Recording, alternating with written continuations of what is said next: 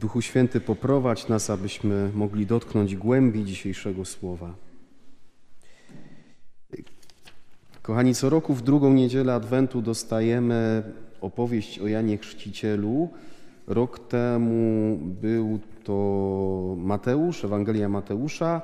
W tym roku mamy początek Ewangelii Świętego Marka i za rok będzie w roku C y, Łukasz.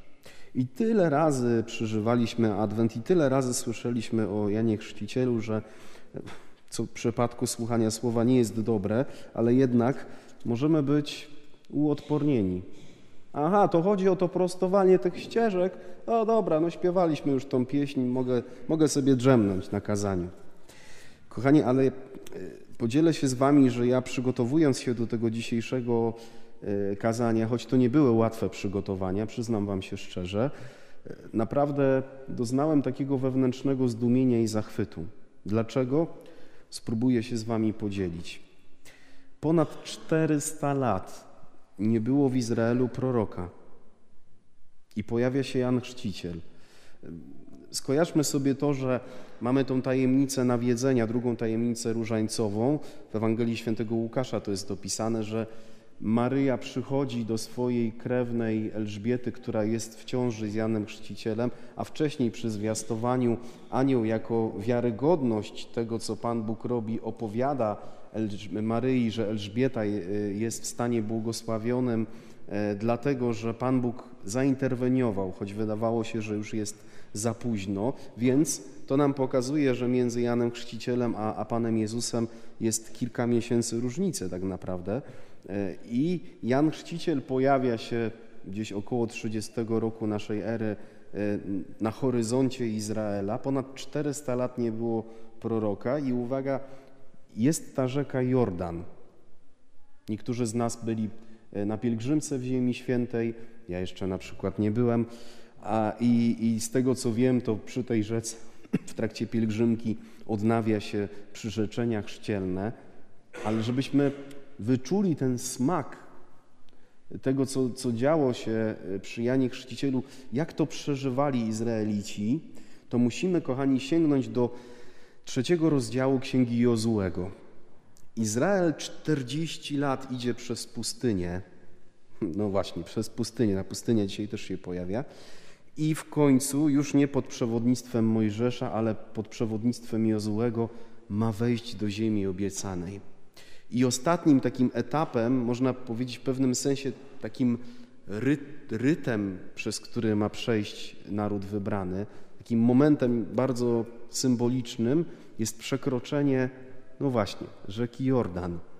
I co robi Pan Bóg? Pan Bóg mówi: Słuchajcie, weźcie kapłanów, niech oni podniosą do góry arkę przymierza, czyli tą skrzynię z dziesięcioma przykazaniami, i niech wejdą, niosąc tą skrzynię, niosąc tą arkę przymierza w rzekę. I kiedy oni w tym trzecim rozdziale Jezułego wchodzą w Jordan, to dzieje się rzecz niesamowita, podobna do momentu, do nocy wyzwolenia z Egiptu, mianowicie e, rzeka zatrzymuje się, robi się taki jakby wał wody i opowiada autor natchniony, że oni się znaleźli na środku dna Jordanu i, już tam nie było wody i potem przeszedł e, naród wybrany, Izraelici przeszli po prostu suchą stopą e, przez Jordan. To, to była taka granica od pustyni ku ziemi obiecanej. Pan Bóg nam obiecał, 40 lat się przygotowywaliśmy, żeby te obietnice się wypełniły i wreszcie z niewoli w pełni wchodzimy do wolności, do tego kraju, y, który był nam zapowiedziany. I kiedy właśnie Jan Chrzciciel zaprasza mieszkańców Judei i Jerozolimy nad Jordan, to oni w głowie i w sercu mają takie skojarzenia. Wolność, niewola. Y, wypełnienie obietnic Bożych, oczekiwanie na te obietnice. I teraz, żebyśmy mieli świadomość, jakie to są czasy, Jan Chrzciciel i Pan Jezus żyją w czasach, kiedy Palestyna jest jedną z prowincji Cesarstwa Rzymskiego. I jeżeli kilkaset lat wcześniej prorocy potrafili działać na pograniczu polityki i życia religijnego, mieli odwagę upominać królów, e, mówić, co Pan Bóg ma do powiedzenia, e, jeśli chodzi o ustrój państwa, potrafili interpretować wydarzenia takie jak choćby najazd Babilonii na, na Izraela w duchu Bożym, to patrzcie, jak mamy Jordan, mamy tą, e, tą parę niewola, wolność, to każdy praktycznie Żyd w czasach Jana Chrzciciela i za chwilę Pana Jezusa mógłby powiedzieć: Aha, czyli my teraz wchodzimy do tego Jordanu, bo Ty masz nam do zaoferowania wolność. To kiedy jakieś powstanie przeciwko Rzymowi? To co robimy? No przecież to jest niesprawiedliwe, tak nie może być, że ci celnicy, tacy jak Zacheusz i Mateusz, zbierają od nas pieniądze na, na rzecz cesarstwa. Rozumiecie, że, że jakby ten kontekst tego, niewola, wolność, pustynia, wypełnienie obietnic dla tamtych e, ludzi mogło znaczyć to. I mogli się tego spodziewać. A tymczasem co robi Jan Chrzciciel?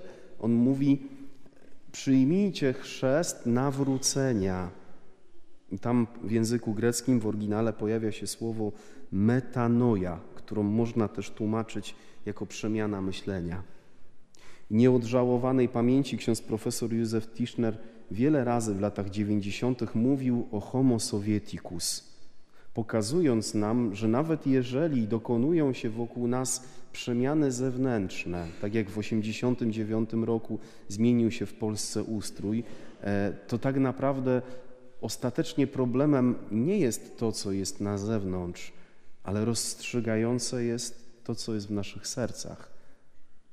Że mógł się skończyć komunizm w sensie ustrojowym, ale ludzie nasiąknięci komuną mogli żyć, e, mieć ten sposób myślenia, który był zniszczony przez wcześniejsze 45 lat. Patrzcie, jakby Pan Bóg chciał, to by mógł, widząc mapkę Bliskiego Wschodu, e, e, mógł poprowadzić w kilka tygodni, maksymalnie kilka miesięcy Izraelitów z Egiptu do ziemi obiecanej. Dlaczego to trwało 40 lat? Bo Izraelici wyszli z Egiptu, ale Egipt nie wyszedł z ich serc i głowy. I to było wręcz brutalne, jak Pan Bóg mówił Mojżeszowi, że to pokolenie, pierwsze pokolenie musi wymrzeć, bo, bo wy macie dalej w sobie niewolę. I, i, I ten Jan Chrzciciel, wracamy do niego, nie? Oni mogliby się spodziewać politycznego wyzwolenia, a Jan Chrzciciel mówi włazić tutaj do rzeki, wyznawać swoje grzechy i przyjmujcie mój chrzest na nawrócenie, czyli na przemianę wewnętrzną, bo co z tego, że na zewnątrz nagle byśmy przegonili Rzymian, jak wy możecie mieć Rzym w swoich sercach? Metanoja, zmiana myślenia, zmiana wewnętrzna. To jest to słowo, które nam dzisiaj daje e, Pan Bóg na drugą niedzielę Adwentu. Pyta nas właśnie przez ten obraz Jana udzielającego chrztu w Jordanie na nawrócenie, pyta nas Pan Bóg, czy pragniesz wolności? Chcesz być wewnętrznie wolny, wolna? Ta Ewangelia pyta nas też dzisiaj, czy są takie rzeczy, które nas jeszcze wewnętrznie krępują. To jest bardzo adwentowe pytanie, bo co z tego, że w ciągu dwóch tygodni uda nam się umyć okna, a niektóre osoby narzekały, że przy mrozie się nie da myć okien, to teraz już mamy na plusie. Co z tego, że skompletujemy listę zakupów? E, jeżeli byśmy weszli za dwa tygodnie w przeżywanie Bożego Narodzenia, z jakimś gorsetem wewnętrznym, z jakimś takim poczuciem, że jeszcze coś jest we mnie mało wolne. Wiem, że to też nie za bardzo po polsku brzmi, ale tak delikatnie spróbowałem to powiedzieć. Słowo dzisiaj pyta, czy chcesz doświadczyć jeszcze w tym adwencie przemiany wewnętrznej, metanoi. Pan Bóg dzisiaj pyta mnie i Ciebie, a może już czas na nawrócenie, na zmianę myślenia. To jest właśnie ten Jan Chrzciciel, który wprowadza ludzi do Jordanu, aby przyjęli chrzest nawrócenia. I druga rzecz, na którą chcę zwrócić Waszą uwagę, też bardzo piękna i głęboka. E, pieśń na wejście, pierwsze czytanie przeczytane nam przez e, Kubę i nawiązanie do tego w Ewangelii. To jest bardzo ciekawe, że Pan Bóg mówi o tym, że On chce drogi na pustyni, że Jezus chce przyjść na pustynię, że tam mamy Mu drogę zrobić. Tak jakby to słowo dzisiaj pytało, oprócz tej wolności, to zobacz wszystkie te miejsca w Tobie, w Twoim sercu, które dzisiaj nie mają jeszcze życia. Jakie obszary Twojej y, codzienności są bez życia? Co jest w Tobie taką pustynią duchową? I Bóg dzisiaj pyta przez to słowo: Zrobisz mi tam drogę? Będziemy za chwilę mówić, że Pan Jezus przychodzi do, do stajenki. Tak, to jest prawda. Będziemy mówić, że przychodzi do naszych serc, do naszych domów. Tak, to jest prawda. Ale patrzcie, jakie genialne jest to, jak dzisiaj Pan Bóg mówi, że On chce drogi na pustyni, że On chce przyjść na miejsca jałowe. W Biblii pustynia jest symbolem braku życia. Bóg chce przyjść do tego, co we mnie nie ma życia. W jaki sposób ja mu tam zrobię drogę?